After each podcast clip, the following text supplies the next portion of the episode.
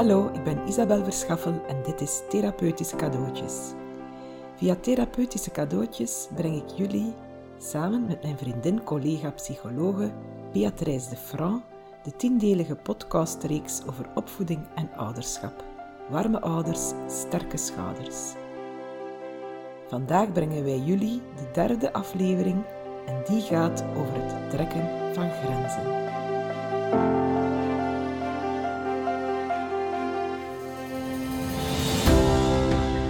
Oké, hallo, dag Bea. Dag Isabel. Oké, vandaag zitten we hier nu weer samen hè, voor onze derde aflevering op te nemen. En vandaag gaat het dus over het trekken van grenzen. Ik vind dat een, opnieuw weer hè, een boeiend thema, maar volgens mij wel onlosmakelijk verbonden met de hechte band. Hè. Ja. Ehm, ik vermoed dat we zullen heen en weer geslingerd worden tussen de verschillende thema's terug en misschien ook nog thema's die later aan bod zullen komen. Ja, ja, dat klopt wel wat je zegt. Ehm, we gaan niet over grenzen stellen kunnen hebben zonder dat die andere opvoedingsprincipes daarbij komen kijken. Hè. Want de vraag is niet zozeer ehm, of je grenzen stelt, maar vooral hoe dat je die stelt. En om al zo'n tipje van de sluier te verklappen, als we grenzen stellen, dan gaan we dat altijd doen, juist omdat we ons kind graag zien. Hè? Juist omwille van die een echte band. Uh, dus die grens die we gaan stellen, dat gaan we ook, daar gaan we ook altijd um, warmte in steken en verbinding in steken. Hè? Dus ja, het wordt wel heel interessant vandaag, Isabel. Maar uh, vertel mij eerst een keer, hoe staat het met uh, de zelfzorg? de Ja, de tijd? zelfzorg. Goeie vraag. Nu, ik heb eigenlijk wel een heel leuk verhaal dat ik wil vertellen aan jou. Leuk. Het is eigenlijk zo... ehm, ik, heb, eh, ik weet dat ik een echte fervente loper ben. Ja, ja. En ehm, ik, ik wil eigenlijk een beetje open en eerlijk vertellen hoe dat, dat gekomen is dat ik ben beginnen lopen. Hè. En ehm, eigenlijk is dat een beetje zoals eh, in de film van Forrest Gump. Ik weet niet of dat je de film ooit Ja, gezien ja, hebt. absoluut. Mooie film. Eh, dus eigenlijk was het zo dat eh, mijn hoofd, mijn lichaam, alles zei tegen mij, Isabel, vluchten. En dat was eigenlijk op het moment dat mijn oudste geboren is. En dat klinkt misschien erg, hè, want je weet, de roze wolk, waar dat de mama's over praten, hè, eh, dat was ook wel een roze wolk, maar soms ook niet. En ehm, ik eh, voelde mij soms enorm verstikt eh, Ja. als jonge mama. Allee, jong. Ik was misschien niet meer zo piepjong, maar toch. Ja, toch, toch. En ik vond eigenlijk op sommige momenten had ik gewoon het gevoel dat alles in mijn leven enkel bestond uit eten geven, pampers verversen, hopen dat dat kindje zou slapen. En eigenlijk was dat nog een redelijk makkelijke slaper. Hè. Maar altijd in de hoop van, nu kan het misschien wat op opruimen. Hè. Ons huis is hier gans ontploft. Hè. En eh, meestal liep ik dan nog in mijn eh, roze pyjama. Hè. Het leek soms alsof dat er geen enkel vrij momentje was. En dan, toppunt dan vaak, manlief die thuiskomt en dan doodleuk opmerkt, amai, wat is er hier gebeurd? Heb jij eigenlijk iets gedaan vandaag? en dan heb ik besloten, oké, eh, ik wil die overtollige ki- kilo's kwijt. Maar ik wil ook een beetje weglopen van die mooie roze kooi. En eigenlijk, het lopen gaf mij vleugels. En het is nog steeds één van de allerbeste manieren voor mij om te ontladen. Dus een toppertje in zelfzorg voor mij. Ja, amai, zalig Isabel. Echt mooi verhaal. En dat is zo herkenbaar. eh, als je zo juist mama wordt, hè, zo die mix van ehm, dat gelukzalige gevoel dat je moeder bent geworden, eh, met dan die dag, dagelijkse realiteit van eigenlijk ja, compleet opgeslokt te worden door dat moederschap en, en jezelf daarin te verliezen. Ehm, maar jij bent er zo wel heel goed in geslaagd om dat om te zetten in iets heel constru- constructief. Hè? Allee, er komt eens een moeilijk woord. en ik struikel al. Want de mensen weten dat misschien niet, maar jij bent echt een hele goede, fanatieke loopster. Ja, ja, ja. Ik durf dat niet direct zeggen, maar ik heb wel een heel sportieve kant. En ehm, eigenlijk, ik weet gewoon uit ervaring dat beweging zo noodzakelijk is voor mij om mij goed te voelen. En ook om die energie dan te gaan opladen. ja, ja. Heb jij ook een voorbeeldje, Bea, van zelfzorg? Ja, ja, ja, ja, absoluut. Ehm, ja, weet je, ik vind hoe meer dat ik erover nadenk, hoe meer aspecten dat er eigenlijk verbonden zijn aan die zelfzorg. Enerzijds heb je zo die energievreters en die energiegevers, hè, waar we het al over gehad hebben. Maar ehm, om het nu al een klein beetje te hebben over het onderwerp van vandaag. Voor mij is grenzen stellen aan mijn kinderen ook wel een manier om ja, in de eerste plaats voor hen te zorgen, maar ook wel om, om voor mijzelf te zorgen. Ja, inderdaad, inderdaad. Grenzen trekken voor jezelf en voor je kinderen. Um, veel mensen hebben het vaak moeilijk om grenzen te trekken voor zichzelf eigenlijk. Hè? Hoe is dat bij jou?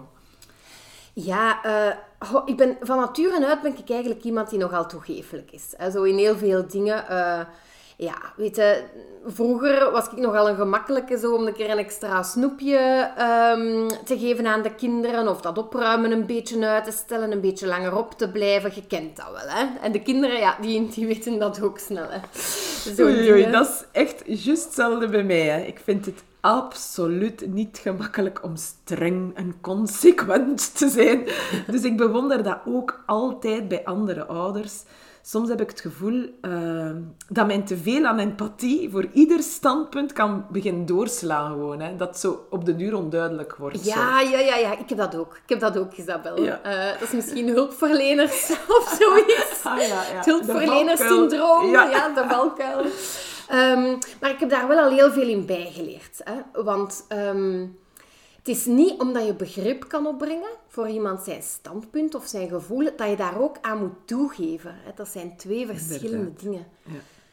Ja. Um, maar om, om nu even terug te gaan naar mijn voorbeeld van die zelfzorg.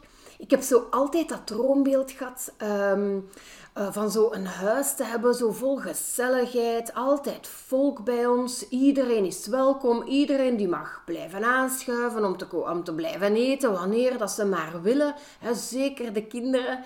Ik wou zo echt la mama zijn, waar dat iedereen graag naartoe kwam en bleef plakken. Zo een ideaalbeeld had ik dus eigenlijk ook. Hè. Maar de realiteit dat is toch echt vaak anders. Stel je voor, hè, mijn ideaalbeeld was eigenlijk zo. Een gezellige drukte, vol kinderen, mensen, een goddelijke partner die voortdurend heel behulpzaam is, uh, kinderen die supergoed overeenkomen, liefdevol met elkaar, alles delend, steeds ook klaar om mij en elkaar te helpen. Uh, en dat gecombineerd met een altijd opgeruimd huis. Ik die al mijn hobby's en mijn plannetjes kan blijven uitvoeren. Ik die er altijd vrolijk, rustig, begrijpend, empathisch en vooral steeds aantrekkelijk uitzie. Maar de realiteit staat dus echt wel mijlenver van dat droombeelden. Ja, inderdaad is dat wel. Ik denk, ik denk dat wij echt dezelfde droom voor ogen hadden. Hè? Misschien een beetje te veel Amerikaanse series gekeken of zo. Inderdaad. Maar uh, ik denk ook dat wij allebei ondertussen wel al van onze wolk gedonderd zijn. Ja, hè? ja. Uh, nu, bij mij ging, ging dat zo. Hè. In uh, de vakantie, ik heb best wel wat vakantie. Um, maar dan had ik altijd een huis vol met kinderen. Hè. En um, ook daarin gaf ik uh, vaak toe aan, aan de wensen van mijn kinderen. Hè. Die wouden natuurlijk niet liever dan dat er vriendjes kwamen. Uh, maar ik gaf ook toe aan dat droombeeld, hè. dat was dat droombeeld. Maar ik ging daarmee echt over mijn grenzen. Ik liep mij de hele tijd uit te sloven om allerlei leuke activiteiten te voorzien, eten in huis te hebben voor al die kinderen. En het resultaat was dat ik zo uh, uh, uitgeteld achterbleef uh, met een ontploft thuis, overprikkelde kinderen, chaos overal en nog niet eens in staat geweest om eten te maken voor onszelf dan s'avonds. en de volgende dag opnieuw zo hetzelfde verhaal. Mijn man, allee, och hier, ik denk dat hij mij meerdere keren uitgeteld in de zetel heeft gevonden na zo'n dag van jong geweld over de vloer. Ja, ja. Um, maar op den duur begon ik echt op te kijken die, tegen die vakanties. Want ik deed eigenlijk niks anders dan de benen onder mijn lijf te lopen, naar de winkel, iedereen bedienen, eten maken, opruimen. En ik had daar echt geen controle meer over, over de situatie. Um, En eigenlijk zorgde dat ervoor dat ik dan korter van stof werd tegen de kinderen. En allee, ik dacht echt zo van, allee jongen, hè, ziet jij dat nu niet? Hoeveel moeite dat dat mij hier kost? En eh, het is voor mij ook vakantie en ik doe hier niet anders dan eh, plezierige dingen zoeken voor jullie. Ehm, terwijl, ja, het is niet aan hen om die grenzen te stellen. Hè. Dat is aan mij als, als moeder. Ja, ja. Ehm, ik zorg voor hen en voor mijzelf, maar zij hoeven niet voor mij te zorgen. Ja, inderdaad. Hè. Eigenlijk, je wil niet die mama worden die op den duur wrokkig is, omdat je kinderen voortdurend opeisen en dat je dan eigenlijk uitgeput rondloopt. Eigenlijk heb je dat deels hè, een beetje zelf in de hand. Ja, dat klopt. Ja. ja. Je hebt niet in de hand wat dat je kinderen wensen of wat dat ze vragen, maar je hebt wel in de hand wat dat jij ermee doet. Ja. Ja. En ehm, ja, zo heb ik dus beseft dat ik dat droombeeld hè, maar beter achterwege kon laten, want dat dat voor mij niet werkte. Ehm, en nu, we hebben net uh, de paasvakantie achter de rug, als we dat hier uh, opnemen. Nu stel ik daarin eigenlijk gewoon veel meer grenzen. Um, natuurlijk mogen er vrienden komen. Allee, nu is dat sowieso beperkt uh, natuurlijk door corona. Um, maar ook voor corona heb ik dat echt wel ingeperkt. Hè. Maximum twee. Um, ik verwacht ook dat de vriendjes zelf opruimen. Samen met mijn kinderen uiteraard. Dat ze samen opruimen. Ik ga ook niet elke keer uh, activiteiten voorzien. En ze weten dat ook. Van iedereen is hier welkom. Maar je, je, houdt jezelf bezig. Hè. Um, ja, en weet je, ik steek de diepvriezer gewoon vol met ijsjes. in plaats van elke keer iets te bakken of uh, daar zo van die speciale dingen rond, rond te doen. Uh, en ik las ook rustdagen in, waarin dat ik zelf beslis uh, hoe dat wij onze tijd invullen. En op die momenten kijk ik echt wel terug uit naar de vakantie en ben ik veel vrolijker en kan ik daar zelf ook veel meer van genieten um, wanneer er vriendjes zijn. Ja. Amai, fantastisch hè. Eigenlijk is het een zoeken naar een evenwicht voor ieders noden. Hè. En ook een goede aanzet voor ons onderwerp van vandaag, hè, de grenzen. Als het over opvoeding gaat, Bea, dan vind ik dat iedereen daar wel een mening over heeft. En dat is zeker over grenzen te stellen binnen opvoeding. De voornaamste mening die ik er zelf over heb, Pea, is dat het gewoon niet gemakkelijk is. En ik heb het vooral moeilijk zelf met mensen die rigide zijn in hun overtuiging dat een bepaalde methode of die bepaalde visie de enige echte goede is. Allee, ik vind dat trouwens dat dat geldt voor alle onderwerpen en thema's. Zolang dat je weet dat je niet alles weet, dan weet je dat je eigenlijk goed bezig bent. Ja, je hebt gelijk. Hè. Je hebt gelijk, want enkel met die houding kun je nog bijleren. Hè. Met die open houding, ja, anders blijf je gewoon stilstaan. Hè. Ja.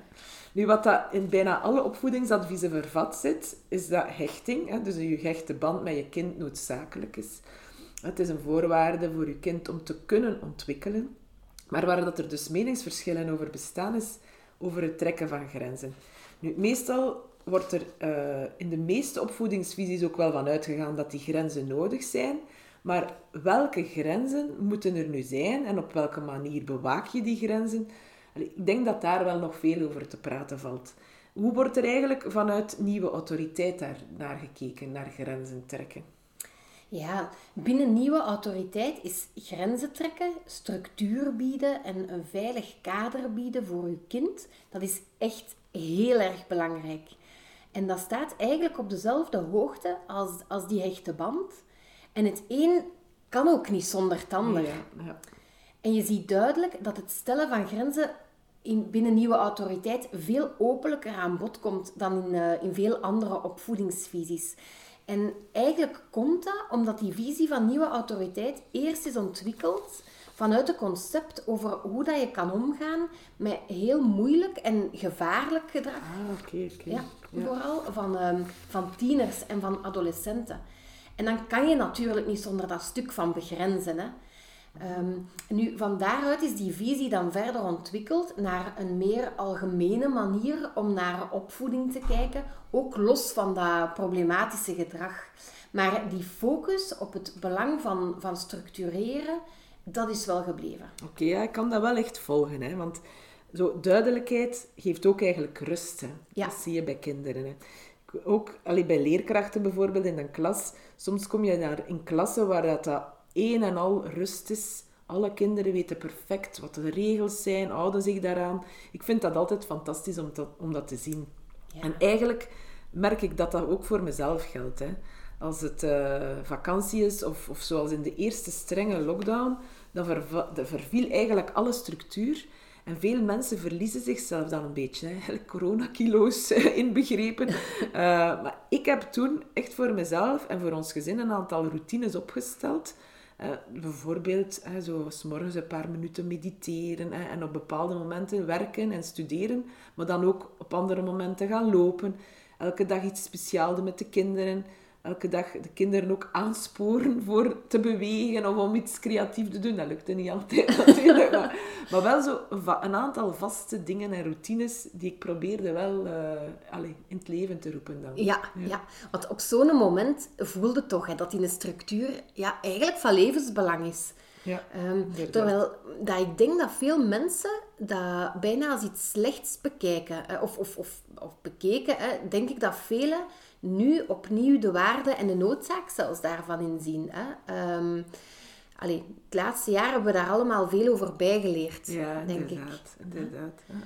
Nu, vanuit nieuwe autoriteit is grenzen stellen dus heel belangrijk. Um, ja, want anders dan in de anti-autoritaire opvoedingsstijl, hè, waarbij gezegd wordt dat die grenzen totaal niet nodig zijn. Hè. Maar we gaan dat ook wel niet doen op de manier van de oude autoriteit, waarbij dat je zegt, gewoon, dat is de grens, daar heb je aan te houden en het is te nemen of te laten. Hè. Zo gaan we dat niet doen. We gaan altijd wel meer rekening houden met ons kind. Oké, kan je daar een keer een voorbeeldje van geven, Bea? Ja, ja, tuurlijk, tuurlijk. Um, bijvoorbeeld, hè, als ik zeg tegen mijn dochter, hè, acht uur uh, is bedtijd, dan is dat onze regel die wij als ouders hebben opgelegd, waar dat wij goed over nagedacht hebben en waar wij ons ook aan gaan houden.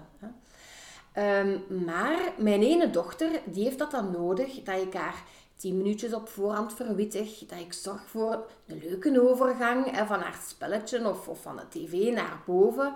Uh, ja, concreet komt dat er dan op neer dat ik uh, mij zo wekenlang een keer omgetoverd heb tot de slaaptrein die haar met het nodige getoeter naar boven bracht. Allee, Wat een moeder allemaal niet doet. ja, inderdaad. De details wil je dus echt niet weten, Isabel. um, maar mijn... Um, mijn andere dochter die is daarin veel flexibeler. Hè. Die gaat uh, zelfstandig naar boven. Uh, we lezen wel nog samen altijd een stukje naar het boek. We leggen haar kleren voor de volgende dag klaar en that's it. Hè. Maar mijn punt is, bij beide beslissen wij wel het uur van slapen gaan. Maar we willen wel onderhandelen over de manier waarop. Ja, ja. hier zie je wel heel duidelijk dat het samengaan van die hechte band hè, uh, en het trekken van grenzen heel mooi samengaat. Hè. Um, als we onthouden waarom we als ouder een bepaalde grens willen trekken en daarbij dan rekening houden met de behoeften van dat kind, dus op een verbindende manier gaan communiceren, dat lijkt mij eigenlijk heel sterk. Hè. Het evenwicht tussen uh, zoeken eigenlijk tussen autonomie van het kind en de regel van de ouder, dat vind ik echt een, een, balans waar ik altijd blijf naar zoeken. Hè. Ik merk hoe, uh, ook hoe ouder dat mijn kinderen worden, hoe meer autonomie ik ze moet geven en het hangt ook een beetje af van kind tot kind. Hè. Sommige kinderen hebben een heel pittig karakter, hè. Uh, een hele sterke wil, wat dat eigenlijk ook een grote sterkte is hè, in onze maatschappij. Ja, ja. Maar en hebben dan ook meer nood aan autonomie en misschien ook meer nood aan die keuzevrijheid. Maar andere kinderen zijn dan wat meegaander en dat is ook oké. Okay, en, en vooral denk ik dan gemakkelijker om op te voeden voor uh, de ouders. Absoluut. Maar, ja. Nu, als je merkt dat je zo een kind hebt met een heel pittig karakter, eh, dat zich hevig verzet tegen die grenzen, uh, ja, dan is het belangrijk om een keer te gaan kijken of dat je misschien geen behoefte mist achter dat gedrag. Hè? Je ziet, die een hechte band uh, is nooit veraf. Hè? Ja, ja. Ehm, maar dat doe je niet op het moment van die hevige reactie dat doe je altijd achteraf, als je zelf rustig bent. En ja, zeker bij je tieners is die kans groot dat ze nood hebben aan, um, aan meer autonomie. Um, zo heb ik dat dus bij mijn jongsten ook gemerkt. Hè. Ook zij had meer nood aan autonomie. Dus hè, mag ze van mij mee de volgorde bepalen van wat dat er moet gebeuren hè, voordat ze gaat slapen. Uh, tanden poetsen, pyjama aandoen. En zij mag kiezen wat als eerst doet en wat nadien. Maar we hebben wel niks veranderd uh, aan het uur van slapen zelf. Ja, oké. oké. Het is duidelijk dat grenzen nodig zijn. Hè? En uh, over een aantal topics valt er eigenlijk gewoonweg niet te onderhandelen. Hè? Ja. Maar de manier waarop we de grenzen of de regels bewaken, kan uiteindelijk wel nog steeds met veel begrip en erkenning voor de gevoelens die erbij horen. Hè? Klopt het dat we onze grenzen als ouders soms ook echt moeten aanpassen? Allee, ik bedoel hiermee, als de kinderen ouder worden of als we merken dat er, dat de, dat er iets is waar dat telkens over gediscuteerd moet worden. Hè? Soms discussies die tot regelrechte opstanden leiden. Um, in gesprek gaan met mijn tieners is soms echt bij mij een noodzaak. Hè. En gelukkig heb ik al veel geleerd uit verbindend communiceren, hoe dat ik dat best aanpak. Maar hoe, hoe sta jij daar tegenover? Ja, weet je, uiteraard kan het dat we een regel eens moeten aanpassen. Um, onze kinderen ontwikkelen, wij leren bij. Uh, en eigenlijk komt je als ouder nooit op het punt dat je zegt, uh, nu is mijn opvoeding rond, alle regels zijn hier gesteld hè, en ze staan vast voor de rest van ons leven. Hè. Gelukkig. Ja. um, maar die grenzen aanpassen, dat doe je enkel nadat je jezelf rustig de tijd hebt gegeven om daarover na te denken. Laat u daarin zeker niet opjagen. En het is uiteraard ook niet de bedoeling om die regels uh, elke week te gaan aanpassen. Je mocht gerust ook even vasthouden aan het kader dat je hebt uitgewerkt. Als je daar ook zelf echt in gelooft en voelt van, allee, voor mij klopt dat hier wel, de regels die wij hier nu hebben gesteld. Um, en, en dat mag zelfs ondanks oeverloze discussies. Hè. Want uh, een regel wordt enkel aangepast uh, als je daar als volwassene van overtuigd bent dat dat nodig is. Hè? En niet omdat je kind niet akkoord is. Ja. Meestal weten wij bij ons thuis niet meer zo goed wat dat de regels niet meer juist zijn. maar ik begrijp wel hè, dat het goed is en dat het nodig is om een aantal duidelijke prioriteiten te stellen waar dat je als ouder echt niet wil over discussiëren. Dus een aantal waarden en normen die gewoon niet vatbaar zijn voor onderhandeling. Hè? Ja, ja, nu weet je, bij tieners kun je wel wat houvast vinden in het principe van de waakzame zorg. Hè. Dat is uh, uiteraard, hè, je kent het ondertussen wel, een begrip uit de nieuwe autoriteit. Um, en eigenlijk zeggen ze daarbij dat het belangrijk is om te kijken hoe ongerust dat je bent over het gedrag van je kind. En hoe ongeruster dat je bent, hoe belangrijker dat het is om in te grijpen als volwassene. En ook hoe minder dat je jezelf afhankelijk maakt van de inspraak van je kind. Ja, en eigenlijk heb je zo drie fasen van waakzame zorg, om het zo te zeggen. Ofwel ben je totaal niet ongerust over gedrag, ofwel een beetje, ofwel echt heel veel. Oké. Kan je hier ook eens een voorbeeldje van geven om het een beetje concreter te maken? Ja. Stel je voor, je hebt uh, een tiener in huis, 14 jaar, en je merkt, oh, die gaat graag naar school, die heeft goede punten, die heeft vrienden, alles uh, gaat zijn gangetje, hè, alles mhm. eh, lijkt goed te lopen. je bent niet ongerust, geen probleem. Ehm, maar stel nu dat die zoon of dochter van u ehm, gedurende een paar weken plots zo slechte punten naar huis brengt. Hè? Zo verschillende keren in de week, zo punten dat je echt niet gewend bent. Um, dan ga je daar waarschijnlijk wel wat vragen rond stellen. Mm ja. En dat is zo de fase 2, om het zo te zeggen, hè, van de waakzame zorg. Hè. Um, en op zo'n moment kun je uh, heel gericht vragen beginnen stellen aan je kind. Hè. Uh, opnieuw heel belangrijk, hè, stel die vragen als je zelf heel rustig bent en ook als je kind rustig is. Ja, ja inderdaad. Dus niet op het moment dat je die punten ziet binnenkomen via Smart School, hè, onmiddellijk in een aanval gaan. Hè. Dat gaat niet werken. Echt heel belangrijk dat. Eerst hè, de zelfzorg, de zelfcontrole. Allee, ijzersmeden als het koud is. Hè. Dat is eentje dat we moeten ophangen. Hè. Ja, absoluut. En dat is eentje voor de volgende podcast ook. Hè. zeker. Um, maar je zou, hè, je zou op zo'n moment bijvoorbeeld kunnen zeggen: Goh, ik, ik merk dat je hier minder goede punten haalt. Um, heb je daar een idee over hoe dat, dat komt? Uh, uh, op welke manier kunnen wij jou hierbij helpen? Ehm, maar op, op dit moment laat je eigenlijk nog heel veel inspraak toe aan je kind. Je gaat samen op zoek naar oplossingen, naar voorstellen. Uh, ja, um, waarschijnlijk waren er al afspraken rond huiswerk maken. Van wanneer gebeurt dat, waar gebeurt dat, onder welke begeleiding gebeurt dat. Maar die worden op dat moment in onderling overleg aangepast als dat mhm. nodig is. Hè. Misschien zegt je kind, ja, maar voor wiskunde heb ik toch echt wel wat meer hulp nodig. Hè. Of wat dan ook. Hè. Nu, stel nu dat je ziet dat de maanden nadien die punten alleen maar slechter en slechter worden en dat je daar met je kind niet meer over in gesprek kan gaan, dat dat niet meer lukt, dat hij altijd boos wordt, dat hij wegloopt, dat hij dat uit de weg gaat. Um, ja, dan ga je als volwassene eenzijdig ingrijpen. Liefst uiteraard met het akkoord van uw kind, maar als het moet zonder. Hè. Wat wel heel belangrijk is, dat is dat je kind altijd op de hoogte is van de stappen die je zet. Hè.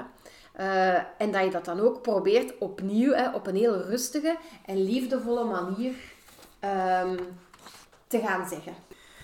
Amai, ik stel mij nu wel voor dat dat nog, nogal voor wat botsingen kan zorgen. Hè. Uh, eigenlijk kan, kun je je kind niet dwingen om meer te studeren. Hè. Dus hoe doe je dat dan juist? Kun je dat ook een keer wat, een beetje uitleggen? Want dat zou mij kunnen helpen. ja, uh, weet je, je kunt als ouder... Um, of je, kunt niet als ouder alleen hè, ervoor zorgen dat die punten beter worden. Maar je kunt wel zeggen van uh, nu neem ik contact op met de school, ik vraag een gesprek, ik zorg dat er meer toezicht is als mijn uh, kind huiswerk maakt, ik zorg dat er iemand is die controleert hè, of het huiswerk is gemaakt. Als ouder ga je er eigenlijk alles aan doen wat in uw mogelijkheden ligt om uw kind terug op het rechte spoor te krijgen. Echt vanuit het idee, ik zie u graag, ik ben er voor u en het is mijn verantwoordelijkheid om voor u te gaan zorgen.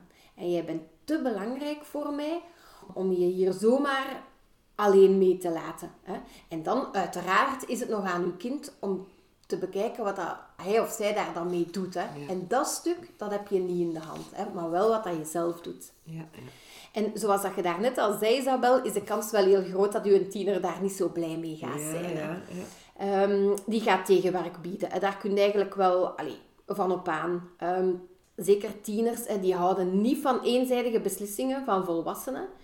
Dus als je zo'n grens stelt, um, is het heel belangrijk dat je daarop voorbereidt, op dat weerwerk.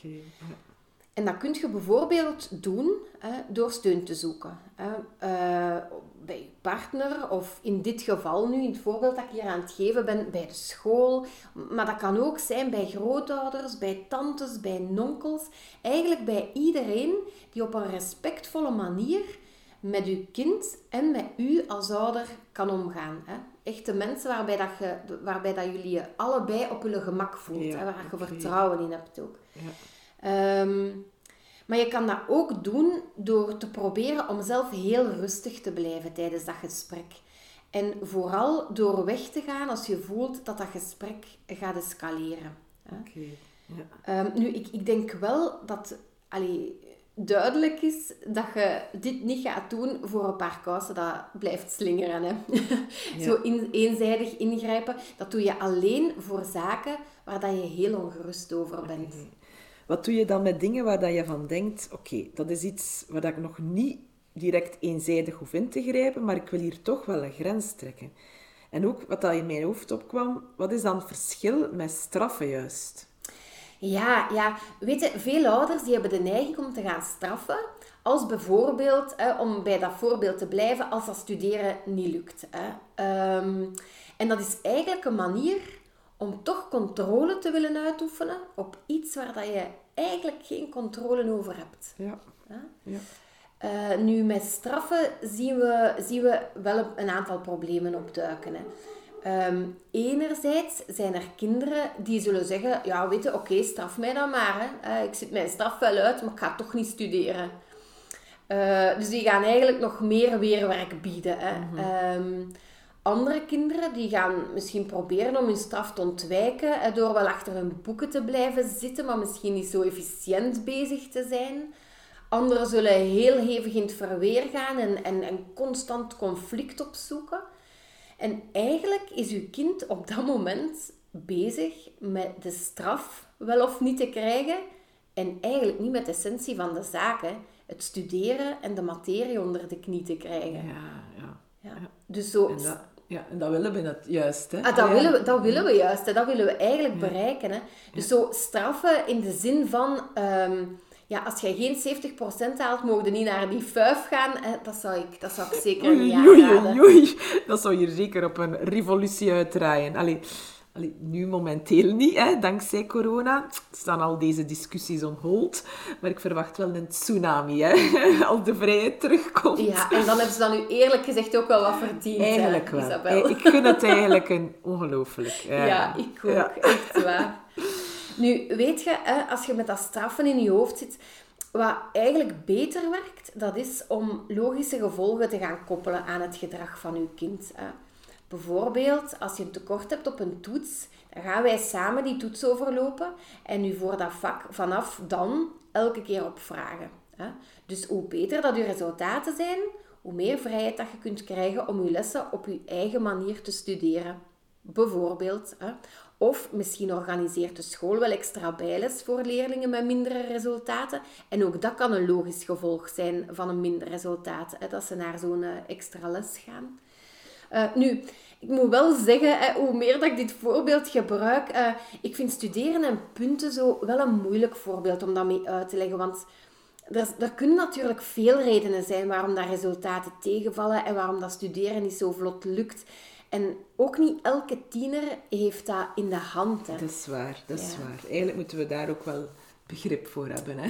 Ja, want weet je, dat gaat echt... eh, studeren gaat eigenlijk over maatwerk. Hè. Dus Ja. ik vind het moeilijk om, daar, om hier zo in algemeenheden Ja, te spreken. Maar ja, Het is ook moeilijk omdat elke keer ook afhangt van kind tot kind, van gezin tot gezin, van situatie tot situatie. Dus eigenlijk, ja, zo eenheidsworst kunnen we niet, niet Nee, bieden. Hè? nooit, Ja. hè, nooit. Hè. Maar om, om anders toch nog even terug te komen op zo wat ik daar, daar juist zei, van dat slapen gaan, daarmee kan ik mijn punt misschien wel nog wat duidelijk, duidelijker maken. Hè. Als je kind eh, bijvoorbeeld treuzelt om te gaan slapen, hè, dan kan jij zeggen van, eh, ja, jij kiest ervoor hoe snel dat je naar boven gaat, maar hoe trager dat, dat gaat, ja, hoe korter dat verhaaltje zal zijn, hè, want binnen een half uurtje gaan de lichten sowieso uit. En dan laat je kind eigenlijk de gevolgen dragen van zijn keuzes. Ehm, of als je kind eh, niet veel wil eten, dan kun je zeggen, ja, ik wil dat jij minstens van alles proeft. En daarna eet jij hoeveel dat je wil. Maar na het avondeten wordt er in ons huis niks meer gegeten. Tot morgen vroeg. Hè? Of eh, nog zo eentje dat wij bij ons thuis doen. Hè? De kinderen moeten de brooddozen s'avonds zelf op het aanrecht zetten en dan worden ze afgewassen. Gebeurt dat niet, ja, dan is het logische gevolg dat ze dat zelf moeten doen, s ochtends. En in plaats van daar zo elke avond een discussie over te voeren, een heel drama over te maken en daar twintig keer naar te vragen, is dat nu een afspraak. Ja. Ehm, logisch gevolg. Hè? Ja, inderdaad. Eigenlijk weten we dus nu dat straffen niet helpt om het gedrag te veranderen. Hè? Dus we doen dat best niet, maar we kunnen wel gebruik maken van die logische gevolgen hè, van hun gedrag. En er is dus een duidelijk verschil tussen straffen, waar we niet achter staan, maar wel het trekken van grenzen. Hè? Ja, ja, want straffen, dat is dus eigenlijk een poging om controle te willen uitoefenen op gedrag. Hè? Op het gedrag van iemand anders. Hè? Terwijl we eigenlijk weten dat je, dat, dat dat niet echt kan. Ja. Ja. Maar grenzen trekken, dat is echt vanuit jezelf als opvoeder heel duidelijk stellen wat dat uw kader is. Hè? Wat dat uw verwachtingen zijn, onafhankelijk van de reactie van uw kind. Dus die grens, dat komt echt van u uit. En hoe dat je daar dan mee omgaat als je kind over die grenzen gaat, dat is dan iets anders. Hè? Dus ehm, straffen wordt daarbij niet aangeraden. Eh, en wij spreken hier dan eerder over zo de logische gevolgen dragen eh, van uw keuzes. En daarnaast kunt je ook als ouders in verzet gaan door eenzijdig in te, in te grijpen. Oké, ik begrijp het. Dus ik ga een keer proberen samenvatten nog, hè, Bea. Ja. Eh, want mijn chaotische brein heeft wat orde en structuur nodig om mij rustig en veilig te voelen. Wauw, mooi, mooi, mooi. Dat begint hier al Ja. goed. Ehm, Dus zoals dat warme hechte band steeds belangrijk is in alles wat we doen in onze opvoeding, zo is het trekken van grenzen eigenlijk even cruciaal. Hè? Dat heb ik goed begrepen. Daarnaast moeten we duidelijk het verschil kunnen zien tussen het trekken van grenzen en het straffen. Het ene is noodzakelijk en vertrekt eigenlijk vanuit die waakzame zorg die je stelt als ouder. Het andere is dan eerder vanuit een poging om controle uit te oefenen op je kind, wat niet echt werkt. Allee, misschien even kan het werken, maar eigenlijk verandert het niet iets fundamenteel. Ja, ehm, we moeten in al deze woelige wateren steeds zorgen voor onze eigen grenzen en zelfzorg, hè, want dan kunnen we alleen rustig blijven en dus ook blijven bewaken wat wij als ouder zelf belangrijk vinden, hè, onze waarden en normen. Uh, we kunnen hierbij dan ook hulp inroepen van onze omgeving. Um, want dat is het steunnetwerk. Hè? En ik denk dat dat ook een thema is die dan nog later aan bod gaat komen. Hè? Dat heb ik toch goed begrepen, hè, Bea? Ja, helemaal, Isabel. Dat is gewoon nog een andere podcast. Oké, nu is het tijd voor uh, de bobbels en de sprankels. Hè? Yay! Want uh, weet je, Bea, uh, je hebt dat vorige keer ook gezegd en eigenlijk klopt dat bij mij ook. Het nadenken over de bobbels die ik tussen de podcastafleveringen meemaak helpt mij eigenlijk ook onmiddellijk om dat een beetje te relativeren of om er op zijn minst toch iets positiefs mee te doen. Hè. Het helpt mij bijvoorbeeld om moeilijke situaties van op een afstandje meer te bekijken, zodat mijn Harry, ik ken hem nog, ik ken hem nog. niet het hoge woord blijft voeren. En ik kan daardoor situaties wel neutraler beginnen bekijken. En daardoor dus ook misschien een beetje minder overspoeld worden door die emoties. En dus ook beter reageren. Allee, niet altijd. Hè. Je weet, ik ben een emo-kip, dus ik blijf dat wel. Hè. Maar we gaan ook niet voor perfectie, hè, Isabel? Nee, nee, nee, nee, want dat is niet oké. Dat is niet oké. Ehm, nu, de bobbel die ik graag wil vertellen, hè, is eentje die te maken heeft met examens. Um, dus de middelste hè, van mijn kinderen had uh, een vijftal examens af te leggen voor de paasvakantie. Um, nu, ben ik van onze oudste dochter eigenlijk gewoon dat die alles altijd zelf heel goed plande, alles goed op voorhand studeerde. Maar mijn andere dochter die doet dat eigenlijk niet. Hè. Uh, dus ik voelde dat ik mij daar wel begon aan te ergeren. En uh, ik eh, vroeg regelmatig, en, en ben je al bezig met studeren? Of heb je al een planning gemaakt? Allee, je weet toch tenminste hoeveel dat je moet leren? En je kent dat, wat moeien, hè? Zo. Um, maar nu weet ik beter dat ik dat niet te veel moet doen. Hè. Ehm, maar ik kreeg dus heel vaak snedige en geïrriteerde reacties terug. van, mama, moet ik dat toch allemaal nog niet doen? En ik heb nog twee weken en ken ik dat allemaal al? Je kent zo de typische dingen. Ja, ja. En je weet, ik wil absoluut geen helikopterouder zijn, maar ik wil ook langs de andere kant betrokken zijn. Dus ja, moeilijk evenwicht. Enfin, ik heb het losgelaten. Ik heb haar die autonomie gegeven om het zelf uit te zoeken. En, maar ik bleef wel interesse tonen. Hè. Maar ik vroeg niet meer zo, hoeveel heb je nu geleerd? Of uh, maak ik je planning zien? Daar heb ik eigenlijk over gezwegen. En ik weet nu eigenlijk nog altijd niet of dat ik goed of slecht gedaan heb. Hè. Maar haar examens waren oké. Er waren ook geen rampen gebeurd. Uh, ik had eigenlijk het gevoel dat veel beter zou gekund hebben. En ook op haar rapport stond dat bij de feedback hè, van verschillende leerkrachten, dat, het dat ze beter kon. Hè. Maar nu volgt mijn sprankel. uh, ik had dus het rapport al gezien via Smart School, hè, die een ergerlijke Smart School, wist ik dat dus al. Um, en ik had mij eigenlijk voorgenomen om met haar over haar rapport te praten, maar ik wou dat doen op een verbindende manier. Dus het voordeel van dit op voorhand dan wel te zien was dat ik het ijzer dus kon smeden als het koud was. Hè. En ik had er dus al goed over nagedacht hoe dat ik dat zou aanpakken. Dus Smart School heeft ook voordelen. Absoluut, ja. um, dus ik vroeg eerst of ze haar rapport al gezien had. En ze had dat inderdaad al gezien. En ik vroeg dan gewoon heel neutraal, wat vind je er zelf van? Vooraleer dat ik eigenlijk mijn mening begon te geven. En eigenlijk antwoordde ze verrassend genoeg zelf hè, dat ze het niet zo goed vond. Dat ze van zichzelf vond dat ze het beter had gekund. En dan kon ik natuurlijk dat gaan beamen en zeggen, ja, uh, allez, ik, ik, ik, zie dat ook een beetje, hè, maar ik, heb mij weer ingehouden om toch niet te beginnen preken, hè, want je zou kunnen zijn, ja, ik had het toch gezegd. Dus dat heb ik allemaal niet gedaan. Ik vroeg gewoon, wat denk je zelf, hoe dat, dat kwam? En dan zei ze, ja, ik heb ik toch wel goed geleerd in de examenperiode. Ja, ik heb dat eigenlijk ook gezien. Hè. Maar dan zei ze zelf, ik heb denk ik wel te weinig gedaan in, in het jaar, hè, want uh, ik heb veel geleerd in de examens, maar misschien niet in het jaar juist. En dan heb ik, kon ik wel zeggen, ja, ik heb dat eigenlijk ook gezien. En ik denk dat je daar wel gelijk in hebt. En terug gewoon gevraagd, wat ga je daar nu mee doen? En dan volgde naar goede voornemens. Ja, je kent ze. Uh, de kinderen weten wel heel vaak wat ze moeten doen. Hè. Uh, maar het voordeel was, ik heb eigenlijk meer uh, vragen gesteld. Ik heb haar ook gevraagd, mag ik iets doen hè, om u daar te doen aan herinneren, zonder dat je mij verwijt van de eeuwige zaak. Zij begon wel te rollen met haar ogen, maar toch zei ze, ja, het is oké, het is oké. En eigenlijk was dat een heel tof gesprek. Dus het kon helemaal anders uitgedraaid hebben. En, uh, en ik moet zeggen, ik heb ook vaak de neiging om bij mijn kinderen wat belerend te zijn, want uiteindelijk, ja, ik weet het eigenlijk wel allemaal beter. Hè?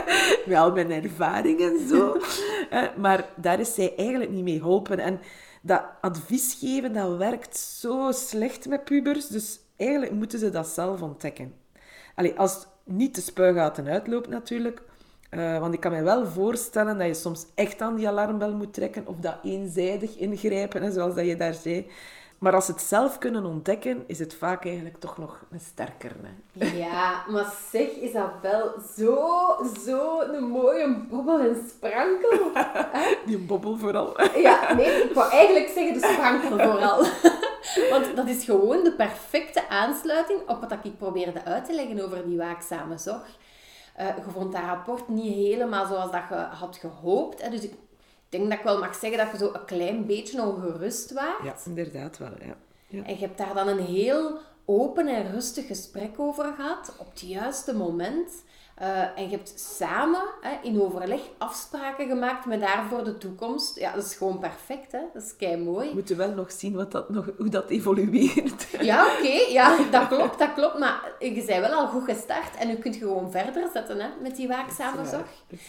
En weten, wat wel zo is, hè, je hebt eigenlijk twee mogelijke ja, valkuilen zo aan die waakzame zorg. Want als ouder kan je de neiging hebben om zo heel lang in die eerste fase te blijven hangen, hè, waarbij dat je totaal niet ongerust bent en terwijl dat je kind zich misschien ondertussen in de nesten aan het werken is, zonder dat je dat ziet. Hè. Dat kan. Hè. Sommige ouders laten hun kinderen zeer vrij hè, en, en ehm, wat goed is, hè, wat soms ook goed is. Maar het zou kunnen dat je dan dingen mist. Hè.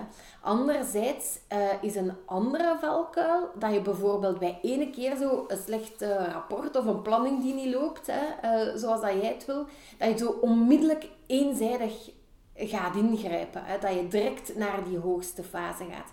Maar dan neemt je kind eigenlijk de mogelijkheid om zelfstandig te worden en om een uitdaging aan te gaan. En de kans is trouwens ook heel groot hè, dat ze zich daartegen gaan, gaan verzetten. Dus het is zo heel belangrijk om daar flexibel mee om te gaan. En dat heb jij eigenlijk um, goed gedaan. Nu, wat ik daar nog wel wil bij zeggen, dat is zo van, je hebt niet één juiste manier om dat te doen. Hè. Mensen mogen daar ook wel wat in verschillen. Hè. De ene ouder gaat al wat langer wachten hè, eer dat hij ingrijpt. De andere is van nature uit al misschien iemand die sneller een beetje gaat ingrijpen. En daar zit ook wel wat marge op. Hè. Ja, ja, um, maar het is gewoon belangrijk van uzelf daarin regelmatig wel een keer in vraag te stellen. Van, is hier de moment om mijn kind wat losser te laten? Of is hier nu niet de moment om wat meer in te grijpen? Hè? Dat je daar gewoon mee bezig bent. Ja, zo. Ja. Dus samenvattend, toch niet zo inconsequent van mezelf. Absoluut dus Een echt sprankeltje. Hè? Ja, echt waar. Echt waar. Um, en bij jou, Bea, ik ben benieuwd wat dat jouw bobbel en sprankeltje is. Ja, wel, ik moet zeggen dat het best wel pittige weken zijn, zo, zijn geweest. Zo, uh, in de paasvakantie, de paaspauze daarvoor nog. We hebben hele toffe momenten gehad samen, echt waar. Maar we zijn ook zo allemaal wat verkouden geweest. Hè. We hebben heel dicht op elkaars vel gezeten. En um, ja, ik voelde wel dat ik dan zo soms wat te streng werd, rapper mijn geduld verloor. Zo bij hele stomme dingen, als ze ja, weer de tafel niet willen dekken of als je dat vijf keer moet vragen en dan vergeten ze weer iets. En zo keer op keer die, diezelfde kleine dingen die terugkwamen. Ja, zeker als ik dan niet mijn naak ben, ik kan daar eigenlijk echt niet goed tegen. En ik voel ook dat hoe meer dat wij dan samen zijn, hoe minder geduld dat ik dan krijg. En uh, ik antwoord korter, ik, ik, ik word plots veel strenger. Uh, ze mogen minder dan anders.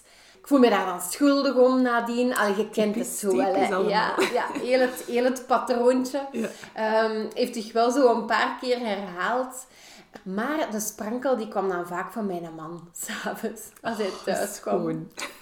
ja, echt waar. Die kan zo heel goed met humor de lont uit kruidvat halen, zo. Ken je dat? Zo, die zo echt de juiste dingen zeggen, de juiste grapje op het juiste moment. Ja, Of zo samen een compromis zoeken. Of even overnemen.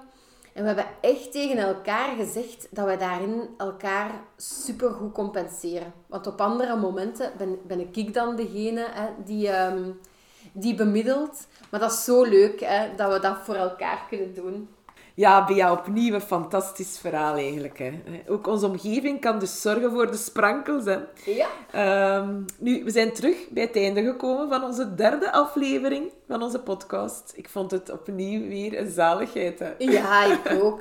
Pure ontspanning. Pure ontspanning. En ik ben heel benieuwd wat je de volgende keer zal vertellen over zelfzorg en over de worstelingen met bobbels en de glitters en zo in je leven. Eh, ik ben trouwens ook benieuwd wat de luisteraars hierover zelf te vertellen hebben. Misschien hebben zij ook leuke, grappige en stekelige verhaaltjes.